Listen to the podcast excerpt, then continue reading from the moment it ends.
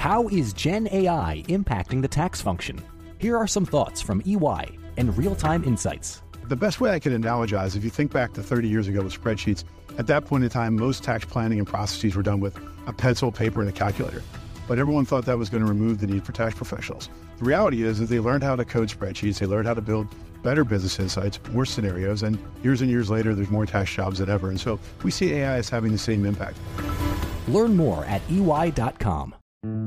Osage County, Oklahoma is getting a lot of attention right now. It's the setting of Martin Scorsese's latest film, Killers of the Flower Moon.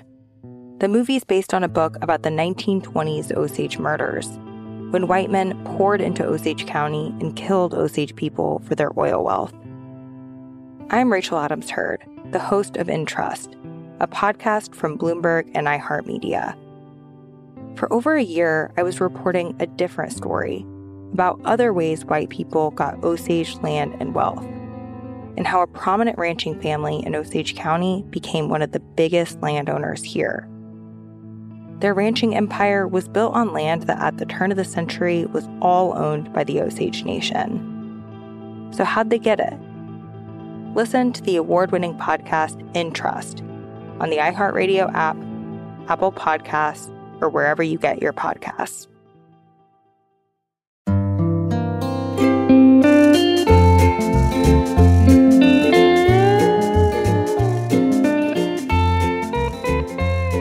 Hello and welcome to another episode of the Odd Lots podcast. I'm Tracy Alloway. And I'm Joe Weisenthal. So, Joe, we are recording this on April 19th, and we are firmly in the middle of bank earnings season. And so far, it, it seems pretty good. You always know it's going to be a good one when we have to state the date up front. That's a sign. It's like, okay, we're right in the thick that of stuff it. is happening. We're talking about news. It's going on right now. This is not some big theoretical thing where we're going to be talking about some ancient economic theory from 100 years ago. This is right now. That's right. So, you know, obviously we had the banking crisis in March. Yeah. Uh, and we have seen some signs of distress in the financial system start to fade since Yes. then. So, things like borrowing from the discount window that has gone down from the peak that we saw at the end of last month. And then, of course, if you'd been listening to Odd Lots before then, you would have known that discount lending was ticking up uh, for months even before March. But the point is that if you look behind some of these headlines, headlines about bank earnings, headlines about, you know, discount borrowing starting to come down, some st- signs of strain beginning to evaporate. If you actually look into the guts of the financial system, there are still some mm. issues and some maybe suggestions that there are more problems to come. Right. I think that's a really good summary. Early March with the Silicon Valley Bank implosion and some other concerns like that was like fears of financial crisis and mm-hmm. it faded pretty quickly like those acute fears but then there are the other questions is like okay well it's like all right the banking system maybe is still chugging along but what does it mean for credit and how much of a mark will it leave on the sort of broader economy in general that we had this moment and that all these sort of banks saw what can happen if they get on the wrong side of certain trends Totally. And, you know, banks are obviously big players in a lot of different markets, but a big one would have to be bonds, all sorts of different types of bonds. So everything from treasuries to T bills to commercial mortgage backed securities to residential mortgage backed securities. And so the question is if there's more regulatory scrutiny on all of these mm-hmm. things, if there's more concern about interest rate risk and duration exposure, is the appetite, the bank appetite for those assets still going to be there? And even though we've seen some of the crisis headlines fade away, we know that use of the Fed's reverse repo facility, for instance, the RRP, is still pretty high, which means, you know, a lot of money is still moving out of banks into money market funds and they're parking that at the Fed. So the major disaster headlines may be gone, but there is still this evidence of strains in the background, worries about a credit crunch, a possible collateral crunch. Of course, those two things are interrelated. So we need to talk about all this. We need to get deep into the guts Yes. of the financial system and talk about what's going on. And I'm very pleased to say we have the perfect guest. We are going to be speaking with Ben Emons. He is a portfolio manager over at NewEdge Wealth. And before that, for a long time, he was a portfolio manager at PIMCO. I believe it sat fairly close to Bill Gross at the time, which must have been an interesting experience to put it mildly. But someone who can talk to us about, you know, what is going on in this market? What do banks actually mean for bonds? Are we seeing signs of an unfolding credit crunch and collateral issues? So, Ben, thank you so much for coming on Odd Lots. Hi, Tracy. Hi, Joe. It's great to be here. Thank you. I'm glad we could finally get you on. One thing I was wondering, just as I was sort of doing some of the prep for this episode, how do we actually measure credit hmm. in the banking system? And what do we look at for signs of strains? I'm aware, for instance, that suddenly everyone has woken up to the Fed's H8 data, which hasn't gotten a lot of attention for a long time. But what are we looking at here? Yeah, the H8 data, the arcane data, if you think about it, right? It's like, you know, we, you wouldn't really pay attention to it other, unless you were in the 1980s, a trader then, and standing at this Xerox fax machine, eagerly seeing the money supply numbers coming off, and then making an assessment, okay, what the Fed is doing this or the Fed is doing that. And that's a little bit what we're dealing with today, too, though. And you, you would say that that data now is important because this this term called bank credit. That's in there. There's a that's 17 trillion or a change is currently and that accounts for all the loans and securities that the banks have on their books and that's ultimately how they extend credit or contract it. And So- so, if you look at that number and the change in that which happened over the last uh, month or so was kind of a few hundred billion that changed it. That uh, no, that's what people look at That's a credit change. Right. Credit So every Friday, the Fed releases this table called the H8 data, assets and liabilities of commercial banks in the United States. And it's interesting to get this historical perspective because back in the day, 40 years ago, whatever, the Fed didn't give much in the way of communication about its policy. It just had some sort of money supply target. And so people would look at this data to see how it was doing. Now, though, it's, you know, we get all this communication, but it gives us some additional information about the growth and contraction of credit. Yeah, indeed. And I think even so that you could think of that as you listen to Fed speakers Yeah. and they point to this data, they seem to be quite confident that there isn't really anything, you know, materially going on. Sure. But everybody paying attention to it means like, you know, I'm going to try to extract a signal from this because, you know, if it does show more material decline in bank credit in this case, then the Fed would react to this, right? And that's what happened in March. just in terms of measuring credit so this is volume but then there are, how do you incorporate the like surveys of businesses we're having a harder time getting a loan that seems to be getting worse Or the loan officers survey, This- where they have been reporting Tighter. some tightening. Yeah.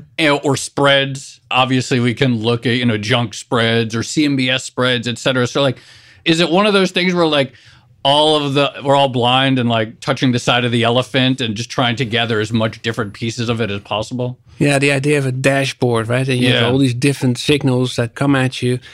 Obviously, what you're summarizing there are different parts of the credit markets because if you were to look at spreads and you look at, say, junk bonds, you know, that's little to do with the bank credit itself, unless there's underwriting from an investment bank in there. Even so, it's not really what we're looking at here today commercial bank credit, which is really about mortgages, about consumer loans, about credit cards, and things like that. But you're right. You have to look at a broader spectrum of measures about what credit is really doing in the economy because it gets extended in different ways, right? So I think if we take the H8 data and also the H4 data, I was going to mention that too, which is the Fed's balance sheet data every week, just the aggregate. The change in that does give us a sense where we are right now. Like we've risen rates a lot. It starts to affect the economy people know that eventually banks will pull back, and the earnings from banks show this too. They start to provision for loan losses as a sort of a precautionary measure. But I think what happened in March was a reaction to what ultimately happened where banks can extend credit through, and that's deposits, right? And deposits have obviously declined. Well, this is exactly what I wanted to ask you. So let's step back for a second and talk about why a credit contraction could materialize. So, what are the dynamics that are affecting banks at the moment? You know, I mentioned that if there's additional regulatory scrutiny on interest rate risk, then obviously that could affect appetite for certain types of bonds. But you also have a situation where banks may be nervous about the future, they may be increasing their or hoarding their reserves, and that would also start to curtail on their lending. So, walk us through how this materializes. Yeah, I was looking at the other day, Tracy, of thinking of different channels are currently showing some signs of that credit crunch stress. So one is then that leverage loans, which is you know, or syndicated loans, that has declined quite a bit, and that has to do with that during the pandemic boom, fair bit of financing took place because of all the the hype. That banks sitting on a lot of like residual loans on that balance sheet and having a hard time getting rid of those loans. You know, they have to be discounted low value, and therefore they pull back from that syndicated loan market and pushed it into the private credit market, which, although have been lending, are lending at higher rates, right? Mm. So it affects credit that way. Secondly, it's the um, commercial paper market, which is interesting. That was mentioned in the Fed minutes too. That's frozen, so to speak, meaning there's very little issuance going huh. on. I always get bad flashbacks to yes. like 2008, yeah. 2009 when we start talking about commercial right. paper, commercial paper, and that seizing up. Yeah, and that was happening in 2020 as well, right? And, and that's uh, in, in March of 2020, the market completely collapsed, and the Fed actually did something about it. This time, it seems to be driven by, yeah, little appetite to to issue these the commercial paper at this moment as one can, one other channel. Can you talk about you know different slices of the credit market are, you know, I think one of our longtime guests who we haven't had on a while ago, Chris White, you know, talked about these different slices of the credit market, essentially each being their own world, each being their own ecosystem.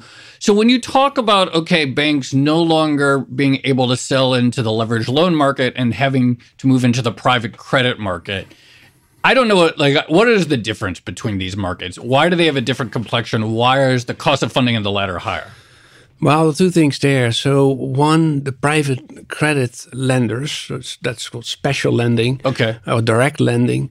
I mean, you know, they use different terms. They don't act like a bank. You have to think of like companies like Apollo or KKR okay. or Blackstone.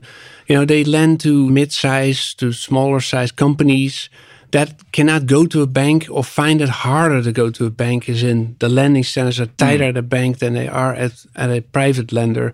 Yet the interest rate that they pay, which is typically a spread over the you know standard overnight funding rate, if I'm secured overnight funding rate, sorry, you know, is wider, right? Hmm. the private lender will ask for more compensation on taking risk of a company that generates, say, 50 million EBITDA, if you call it that way, per year. So on the other end, you have the syndicated loan market, which now is a bigger market, like there's a bigger companies involved. Mm. I, I, really think there was what the leverage buyout boom that happened briefly in 2020, 2021 contributed to the banks pulling back and now provisioning for it too. Right? In, that's what showed up in the, in the earnings data so far. And that's actually the point that what you were asking about, Tracy, is that you know, what I really think where the crunch comes from is that if we're getting banks starting to accumulate more and more reserves, mm. lend out less, or uh, less incentivized to lend, and then you're getting a really pressure on other markets, other credit markets that have to then no longer having the access to banks because they ultimately provide the liquidity and the credit for the system, right? So I think this is where the real issue is. And people, if you really think of back of history, as you often do on the show, mm-hmm. you think of Friedman and Schwartz studies about money supply. What they really looked at was like what banks in the 30s did too. They started to really accumulate reserves quite significantly, and that led to this huge contraction of credit in the economy. Now we're not there here today yet because it's not like that at that time. But we have had instances of this. You know, 2018-19 was an example where it turned out as the Fed kept pulling, you know, kept uh, reducing its balance sheet, the banks in the meantime were worried about the economy and start pulling back and start accumulating reserves. Not every bank has access to the Fed reserves, by the way, right? So right. there's another aspect of that too. So I think if you summarize it, the different aspects of the credit markets, the private lending is really different from bank lending, clearly driven by different, I think, governance and underwriting uh, standards and lending standards. But then the, the, the, banks themselves are, I think, in a very precautionary mode currently, and therefore there is that possible risk of this, you know, further pressure on lending in the economy.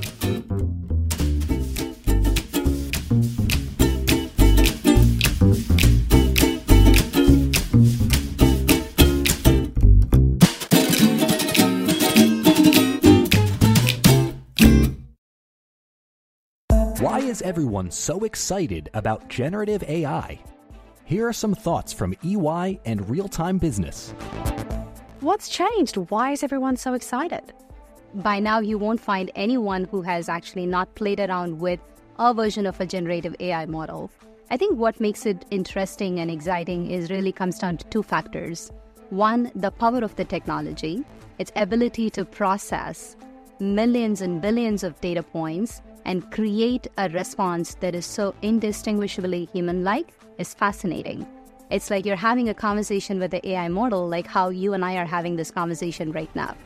The second is its ease of use and ease of access. It really opens up people's mind for practical applications of this technology, both at an individual level or at an enterprise level. Learn more at ey.com. Osage County, Oklahoma is getting a lot of attention right now. It's the setting of Martin Scorsese's latest film, Killers of the Flower Moon. The movie is based on a book about the 1920s Osage murders, when white men poured into Osage County and killed Osage people for their oil wealth. I'm Rachel Adams Heard, the host of In Trust, a podcast from Bloomberg and iHeartMedia. For over a year, I was reporting a different story about other ways white people got Osage land and wealth, and how a prominent ranching family in Osage County became one of the biggest landowners here. Their ranching empire was built on land that at the turn of the century was all owned by the Osage Nation. So, how'd they get it? Listen to the award winning podcast In Trust on the iHeartRadio app, Apple Podcasts, or wherever you get your podcasts. So, one of the interesting things that we've seen, and again, this is sort of in the background, and I haven't seen it discussed that much, but uh, I think risk premiums on things that tend to be dominated by bank buyers. So, you know, mostly securitized products like residential mortgage backed securities or commercial mortgage backed securities, RMBS and CMBS, which I mentioned in the intro risk premiums on those are higher than a lot of unsecured stuff. And I would guess the assumption is because people are thinking that banks may be less incentivized in the future to buy those types of assets, given what we just saw and the additional regulatory scrutiny or caution that we're expecting now. Talk to us about those markets and what sort of impact you see there. Yeah, we really think about the agency mortgage-backed securities market in particular. You know, mm. that that's an asset class that you know, that's still government guaranteed, by the way. Right. Right. That's, that's right. The, so you're not worried about credit risk, right. just the rate risk. Just the, purely the rate risk. And, you know, a simple math of mortgages is that if rates go up, the prepayment speed of mortgages goes down, and that actually extends the maturity of a mortgage backed security. But banks buy those because they're yielding a bit higher than treasuries. They are liquid, there's a big market. And the Fed is involved, right? And that's been part of the reason. Now, as the Fed is reducing its balance sheet and pulling away from that market, the banks are left with buying more. Now, what's happened during this latest episode was that banks discovered that the duration of a deposit is actually a lot shorter than what has been estimated. Yeah. You know, there's been real estimates out on this that it could be as long as seven years. That's basically the idea of like the three of us have a bank account at XYZ Bank. We have our deposit in there. We trust that bank. We stay there for a long, many years, and we never really pull our money out unless we absolutely have to. Now, what happened in, in March was obviously people got really worried and pulled their money out really quick. In other words, it's not seven years; it's mm. probably seven hours, right? so, so if you think of that, the deposit side, the, the duration much shorter, and you're having a lot of mortgage-backed securities on your balance sheet that can extend the maturity as rates go up. You have this duration mismatch and that I think is the issue here now for banks. They have to reassess that gap. Mm. And there will be regulatory scrutiny, as you say, coming in here, meaning there's going to be a reevaluation of banks' risk management in the wake of Silicon Valley, obviously. I think what then happens is that you could expect that banks will either decide to sell more mortgage-backed securities or let them run off, like so to speak, like just what the Fed did. Either way, more of that supply, quote unquote, comes on the secondary market in mortgages, and it has to be repriced at a higher spread. Indeed, nothing to do with the credit risk underlying; it's the government, but much more to do with, I think, the liquidity risk and the bank duration risk. Yeah, super reminiscent of the conversation we had late last year about the sort of broken mortgage market Yeah. and how banks, you know, they didn't really want to hold a lot of MBS as rates were going up last year. And I can imagine this year they're even less incentivized to do it. On the mortgage front specifically, I mean, would that show up in sort of a straightforward higher spreads relative to treasuries? I mean, all things equal in terms of like, okay, banks want to reduce their duration risk. They all saw what happened with Silicon Valley Bank. The regulators come in. Would this be expected to feed through in a sort of straightforward way to cost their mortgages? in some way it does, right? Because it's a market functioning. Yeah. As in, okay, there's a, it's a very liquid market, so people will price in this quote unquote higher supply that comes naturally on the market, so to Yeah. speak, because there's continuous mortgage origination that are packaged in these securities. Then you have to think about what happens also with other investors in this space. So the mutual funds and ETFs and foreign investors, you know, for either foreign mutual funds or foreign central banks even, or foreign pension funds. What they do, how they respond. Now, the analysis that's out there is there's an expectation that their demand will pick up as that spread implicitly widens Yeah. you know, there will be the money man- money managers that will find it attractive. But I do think, let's say on average, it should become a wider spread, really, because banks in the United States are have been the purchaser of these securities. In fact, with all my notes I brought with me here today, Nice. Always love when guests bring data. yeah, there's data out actually really specifically by entity what owns Uh-huh. mortgage-backed securities. You have even credit unions involved, community banks, smaller regional banks. They all rely on these mortgage-backed securities in part because their loan book is largely FHA. You know, mortgages, not really non-residential, or sorry, not non-agency mortgages. It's it's mostly government-backed loans. So, I think th- there's that change potentially coming. How much it will be of spread widening is obviously a part of a, a bit of a market functioning idea, as in, you know, who will really be the buyer here. I can imagine that my former colleagues, as they may listen now, hey, you know, you're right, Ben. This is interesting. We can, you know, mortgages are interesting to buy, but that's not going to fill entirely the void, in my sense, given what the Fed is doing too with their portfolio, which is large, right? That's a large portfolio of mortgages. So, would it be fair to say, summing it all up, that you know Americans are in for higher mortgage rates thanks to a bunch of, I, I guess, venture capitalists who, who built their money out of Silicon Valley? Yeah, maybe on average. who who had their money, who had their portfolio companies' money in Silicon Valley Bank, in part so they personally could get lower mortgages from the bank. I don't, you know, that seems to be part of the story. So thank you. And now we all have to pay higher mortgages. But is just to, the interest only just to layer onto the irony. yeah, the interest only mortgages Yeah. that they that they have, right? They originate at low cost, and you know, and all part of this idea of yeah, bring all your money in, and we'll do more business with you. That's probably going to change to an extent.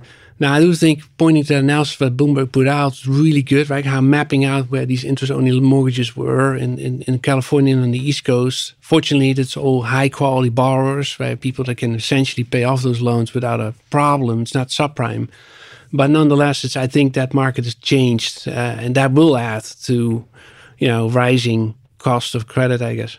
Can we talk a little bit about what we're seeing in terms of collateral? Because, of course, you know, collateral, the availability of collateral will affect the availability of credit because it's the thing that's used to secure a bunch of loans. And we have seen some signs of like, I don't want to say necessarily problems, but maybe weirdness in that market. So I think I wrote about this in the Odd Lots newsletter. But for instance, the one month T bill is yielding like 80 basis points below um, the effective Fed funds rate, for instance, which is something that you wouldn't expect to see unless there was a big scramble for T bills at the moment. What is going on there? Yeah, there's I think three things happening. So as you said earlier, the reverse repo facility of the Fed is very h- large, and, and that has been for a while now. And the main reason is is that, uh, and which are particularly money market funds that are in that that facility, they cannot purchase enough T-bills that are out there. Uh, So one, it's the Treasury that hasn't issued more T-bills Right. because of the debt ceiling and their account at the Fed and that dynamic. We can talk about that in a second. Secondly, I think there has been indeed somewhat of a hoarding of these T-bills. If it isn't by those money market funds, it's by other participants. And then it's about, I think, the way um, the foreign investors are involved in our markets because you know the latest data I looked up from the Fed TIC data showed actually an increase of holdings of T-bills by foreign central banks or foreign investors, what they call it, which can be could be others, right? So if you take that together, there is a I'd say a limited supply of T-bills in the marketplace, then the Treasury is not issuing enough of it, or so to speak. By the way, the Fed owns about 300 billion of it too, which is not insignificant. So I think it gives you together a picture of that. And this is statistics, by the way, data and the notes. There's 4 trillion of T-bills outstanding. There's something like 2.2 trillion is pledged as collateral. That's hmm. data from the Fed anything in between is sitting somewhere. Someone's holding it. And so there could be all different entities. I think this is constrained the supply of T-bills. Why that yield is lower below the, Fed, the effective Fed funds rate. Would you expect that premium to shrink a bit? I mean, I could see like, okay, if it's early March and you're probably thinking two things. I don't want to take any duration risk because we just saw a bank get blown out by duration risk, and I don't want to take any credit risk because I just saw a bank collapse.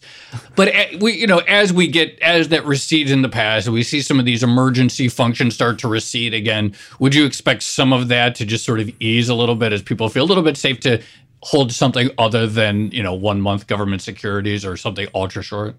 Yeah, and, and in some way it's playing out as we speak, right? Yeah. You know, the spread looks like like where we are in 2008, but I don't. That's not the same idea. Even though people link it to the bank stress, you know, and parallels to the bank stress are like, yeah, okay, 07, 08 showed somewhat similar events that we just went through. But there's a difference maybe that one, the Fed is much more in position to do something about it very, really quickly. That's what we saw. And that, mm. that has definitely diffused part of the crisis. And two, as you say, there are a lot of alternatives now in terms of, um, of, of T-bills, right, that people want to invest in, you know, given that where rates are in fixed income. So I think that spread will not be so inverted for, you know, for Yeah. a long time. But that it is a combination of the technicality of T-bill markets in terms of its supply and what the Treasury is issuing and who's holding it, and the dynamic of the Treasury with the debt ceiling in its account at the Fed against just a general sense of flight to safety that is temporarily and has receded again.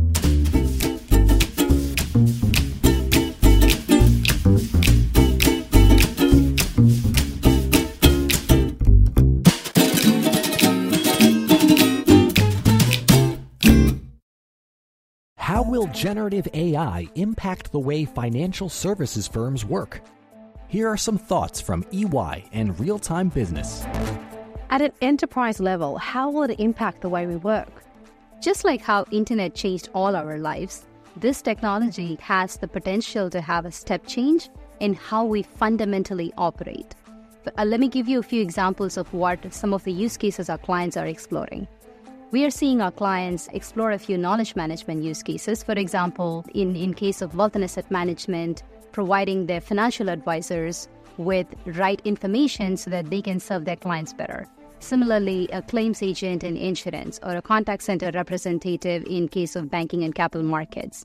The, the theme that we are seeing is where the machine comes in and provides contextual insights to enable the humans make better decisions, better actions in a faster manner. Learn more at EY.com. To address our new climate reality, the world needs radical solutions. Collaborate for a greener future at the Bloomberg Green Festival, a groundbreaking celebration of the thinkers, doers, and innovators leading the way.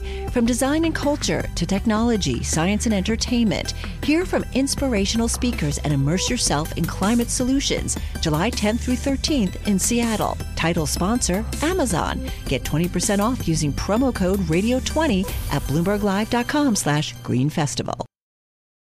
You've been a portfolio manager for a long time, which is one of the reasons we wanted to talk to you about this. But you know, you have experienced various financial crises from a sort of bond perspective. Talk to us about, I guess, what you saw in previous collateral crunches. So 2008 Eurozone crisis. I mean, I remember writing about the repo market and the role of Euro- Eurozone government bonds in the Eurozone crisis. Like these were financial crises that were basically caused by collateral problems and a big like crunch in that secured lending market. Talk to us about that.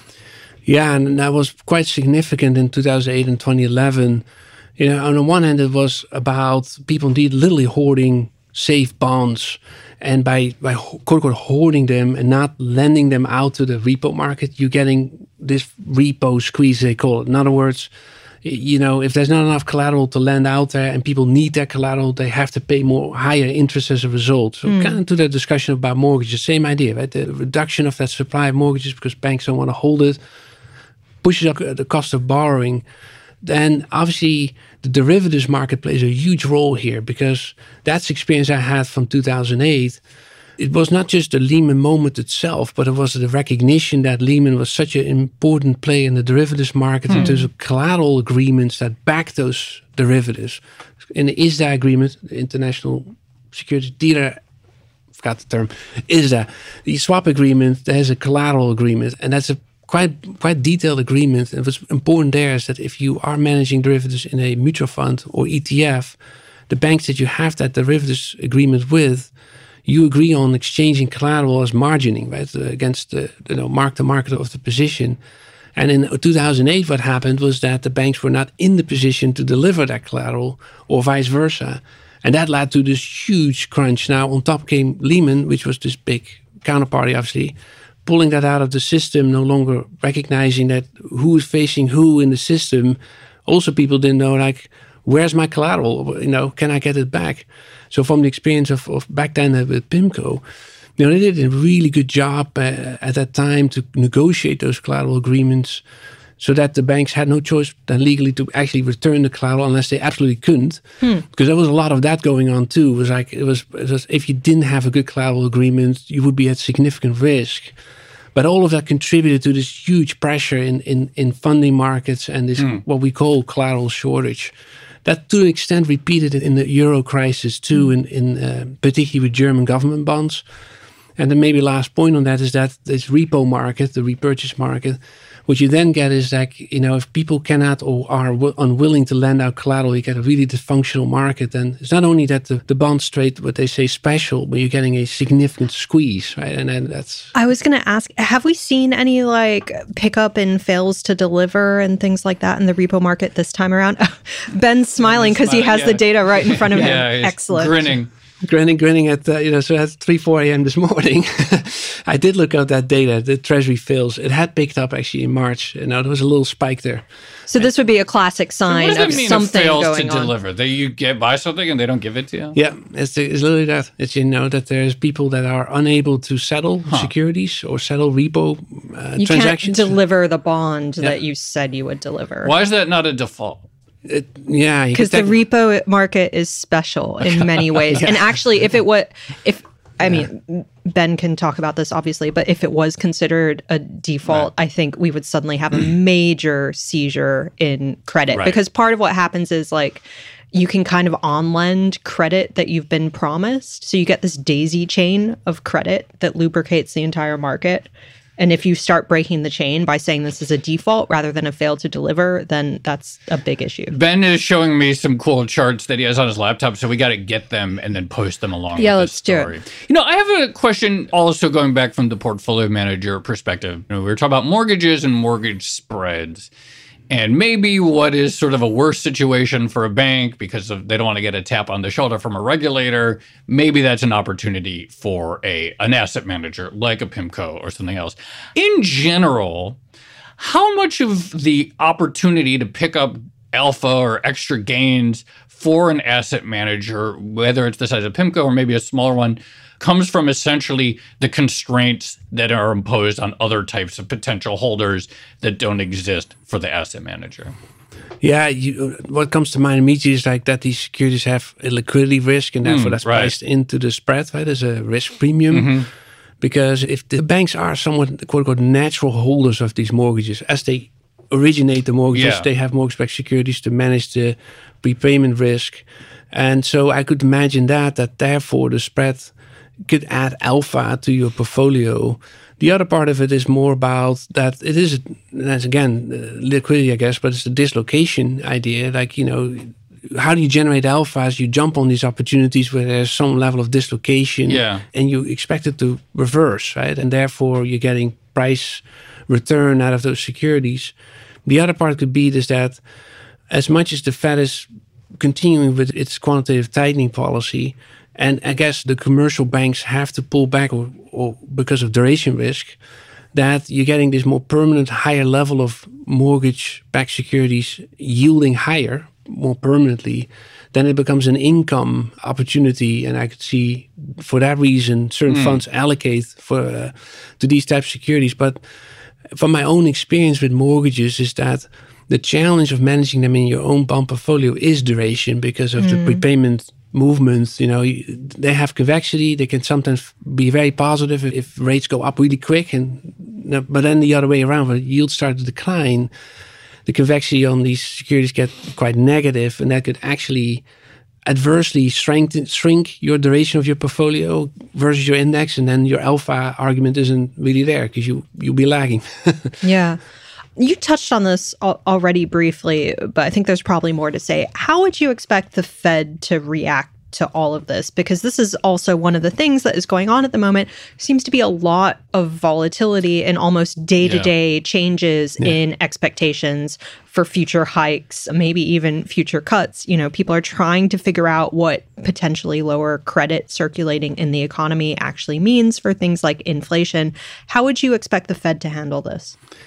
So the one what they did in March was, I think, as expected. You know, you're a lender of last resort. You should provide this liquidity. So that term term loan facility was a new facility, but it wasn't to me a surprise because the Fed has the ability now to put those up those facilities in 24 hours, like literally. right? Can like take them off a shelf, Yeah. basically. Yeah. Pretty much. So, so the market knows this, right? So it means that if we're getting other credit stresses that we saw in March 2020, for example, yeah, would they revisit corporate bond purchase program, uh, uh, commercial paper purchase program, and so on? That is an alphabet soup of these facilities. So I think that would be the first reaction.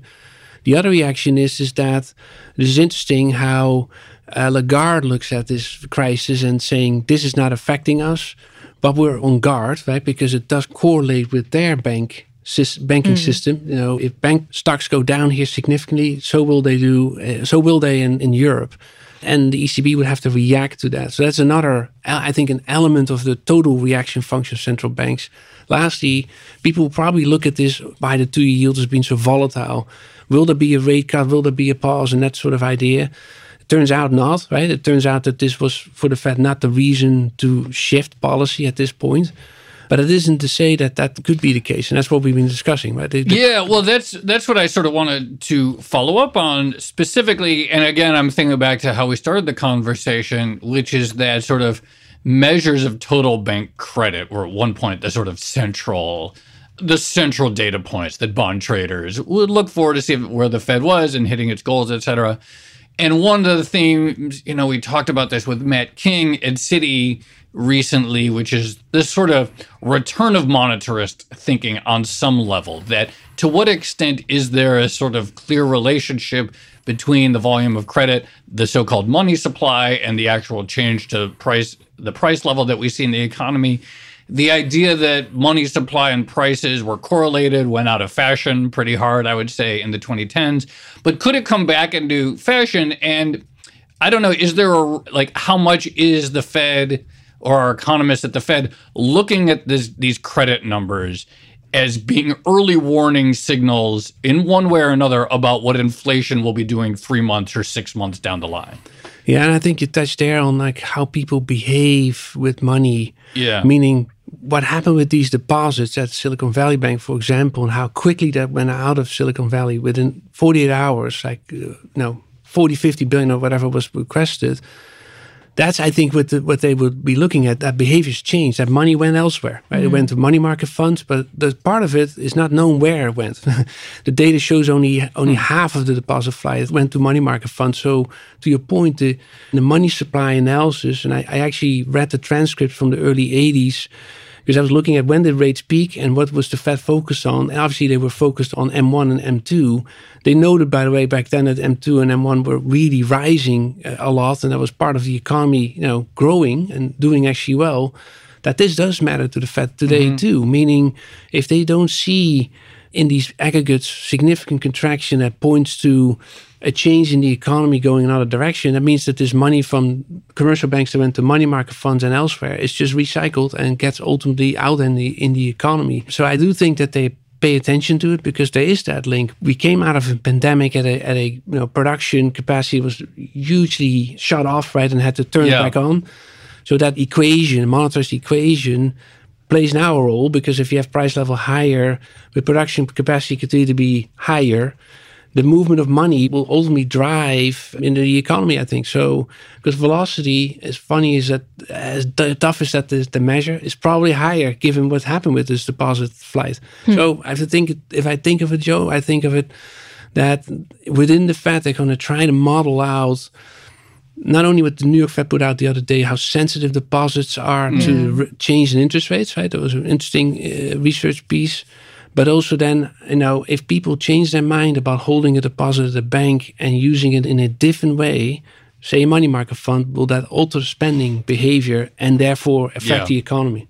So, the overall dynamic that we're seeing is that deposit flight from banks and rotation into largely money market funds, cash like instruments, who are then parking it at the reverse repo facility because they probably don't have enough T bills to invest in, things like that.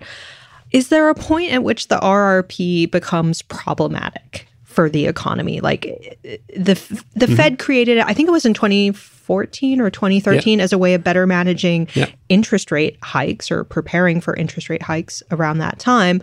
But is there a point at which like it becomes competition for banks basically? Yeah, and that may be happening. You know, if you raise rates to a certain level that attracts money to alternatives to deposits, and the banks have a hard time, you know, catching up, as that announcement New York Fed shows. And we're seeing it through earnings, by the way, coming through now that banks are adjusting somewhat, but not significant enough then a bloated, a very large reverse repo facility indicates that the money markets are getting way too much money in that they cannot deploy in T bills mm. directly and have to go to the Fed's facility to get sort of a, a quasi T bill there. Right? They right. post money at the Fed and get an interest back on that money. And it's a collateralized transaction, but it's literally they're getting just interest paid on that money, like the T bill.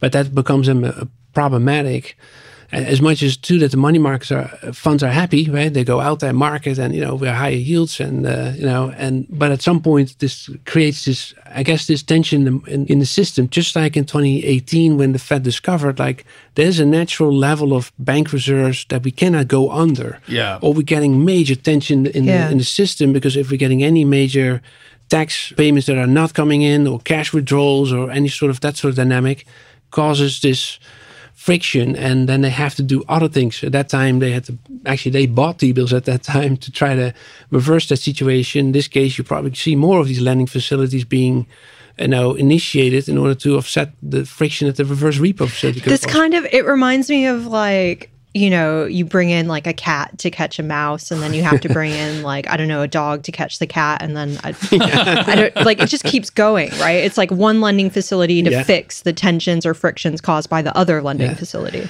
Yeah, and they've long said that they wanted to use the permanent repo facility as a way to control all of this. But people have said like, well, will you do that? Then everything will converge to that facility because mm-hmm. that's your, your safest point that you in the system that you can go to. Right. right? It's right? almost like they're creating like different tiers of right. money, right? Because yep. the RRP suddenly becomes like mm. a specific type of money that's in competition with like money on, in bank deposits and yeah. that sort of thing. But it's considered to be safe. So that's the safest yeah. asset you can have is that reverse repo facility. So it's, it's obviously a really complex issue, not easy to solve. I think for markets, it continues to mean like we- we're going to face another episode like this for sure. I mean, hmm. I think the more that facility grows as, as one indicator to our earlier discussion, that's a sign of stress. Hmm. So, just sort of big picture. I mean, we have not seen credit fall off a cliff yet. Like, we're seeing some signs of stress, difficulty getting, but it's not been fall off a cliff. Nonetheless, there's something. But it sounds like from this conversation, there's like a few distinct stories. So, there was the acute shock at the beginning of March related to Silicon Valley Bank. But also, as you pointed out, like 2021 was just sort of an insane year and when everyone sort of got drunk on line go up and then some of that just naturally has to be unwound then there is the stress of rising rates creating competition for deposits and so particularly at the smaller and regional banks where they may have been doing very well with net interest margins, suddenly they might have higher funding costs if they want to keep their deposit base. Each of these seem like slightly different sort of strains putting stress, but like how would you sort of, I don't know if weight is the right word, but like sort of like think about all these things we're talking about and sort of like, I don't know, rank them in terms of top of mind or like what's sort of the most salient factor here at this point in terms of what could drive the availability of credit. Yeah, I do think it's it is the deposit story. That was, I think, mm. the significant change, because what it did was that, as we're seeing it coming through the earnings, Yeah. banks become cautious, so they start to build up reserves. That I think that's really important underlying trend there, against you know the fact that you have an economy that's uncertain. So the opportunities to lend are by definition diminishing, right? That's Right. the na- natural, I guess, but. I think the fact that the way people responded to what happened at Silicon Valley Bank has woken up people in Yeah. the markets, right? And saying, wait a minute, you have actually an ability to withdraw money so fast, so quick through an app, and you know the digital age of our money. Uh, as you covered crypto a lot, right? That's actually at this time not much to do with this, Yeah, but yeah. but it's the, it's in the context, right? I, a, a digital payment system Right. could cause more shocks going from here. Is my sort of broader take, I would think. Yeah, it's good. Interesting you use that word waking up. We um we did a w- episode again right before SVB with Joe Abate at Barclays, who put out a note recently talking about SVB waking up so-called sleepy deposits, which is suddenly people waking up Yeah. to the fact that it's like I can get higher yield and higher safety in one move. Like, what's the catch? Like, it's just this such was an obvious exactly move. it. Yeah. I remember I actually pitched a story idea after it was after our conversation with the New York landlord, where he was like, "Why do I want to be in the business of renting out apartments when I can get six percent on like a money market Mm-hmm. Yeah, fund yeah. or Yeah. like a bank deposit?" And I remember pitching a story going, "We should do like how higher rates are kind of changing everything." It's like, what's the catch? Yeah. You're like, it's like no credit, no bank run risk, and higher rates. Like, who wouldn't want? You know, you But can I see think why a lot that's- of people would wake up to that. That's exactly what we're seeing, right? It's like the reconfiguration Yeah. of money because of the higher rates that we haven't seen for many, many, many years. Anyway, Ben, we're going to leave it there, but Okay. so glad we could have you on. That was an amazing discussion. So thank you so much. Thank you, Tracy. Thanks, Joe. It's really been great to be here. yeah, this is really fun. Thank you so much, Ben. Thank you.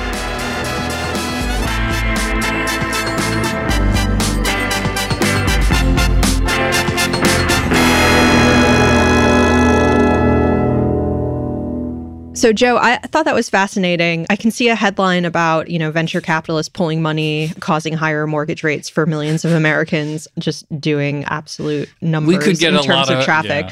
Maybe we won't do that. But Yeah. there is something there, right? Yeah. You know, you have seen this deposit flight set in motion, and it seems natural to assume that there is going to be some sort of impact on the banks who may pull back from certain markets. No, it, it's really interesting, and there are like so many like different factors. Like getting a handle on what's going on with credit at any given moment is really tough. And I thought Ben sort of explained why. I mean, one is there is no one credit market. There's No. bank credit. There's entities like PIMCO. There's private credit entities like Apollo, et cetera. So like, there's no one thing. Spreads are different from volume. You have surveys of private borrowers, you have surveys of bank lenders. You're trying to get a handle on it.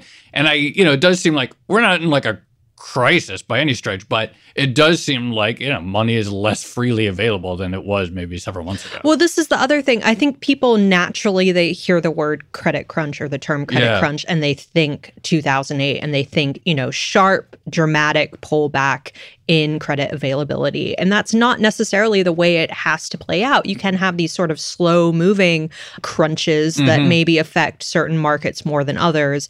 And I would imagine that's probably what we're going to see. And you know, again, that's what the Fed's going for in some sense. I mean, what is what is interest rate policy but an attempt to make credit more expensive with the goal of Yeah. slowing the economy for fighting inflation. And so, like to the extent that all these things are coming together to put pressure on credit availability, and again, it goes back to the Matt King conversation and the sort of like pretty like straightforward return of like monetarist thinking.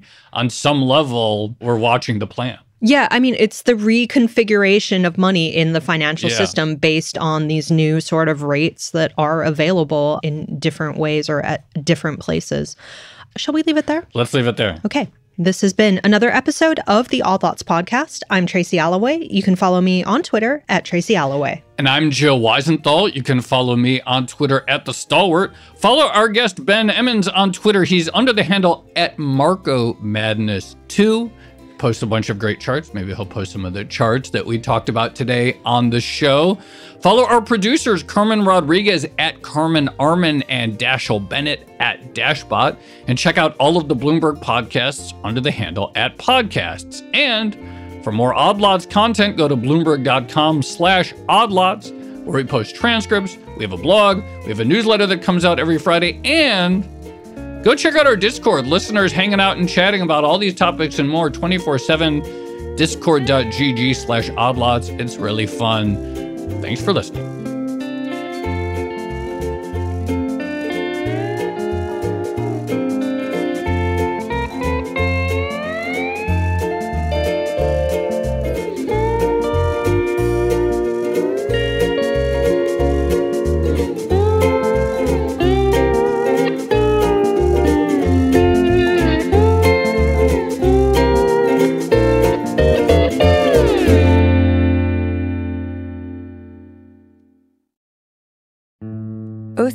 County, Oklahoma is getting a lot of attention right now. It's the setting of Martin Scorsese's latest film, Killers of the Flower Moon. The movie is based on a book about the 1920s Osage murders, when white men poured into Osage County and killed Osage people for their oil wealth. I'm Rachel Adams Heard, the host of In Trust, a podcast from Bloomberg and iHeartMedia. For over a year, I was reporting a different story about other ways white people got Osage land and wealth, and how a prominent ranching family in Osage County became one of the biggest landowners here. Their ranching empire was built on land that at the turn of the century was all owned by the Osage Nation. So, how'd they get it? Listen to the award winning podcast In Trust on the iHeartRadio app, Apple Podcasts, or wherever you get your podcasts.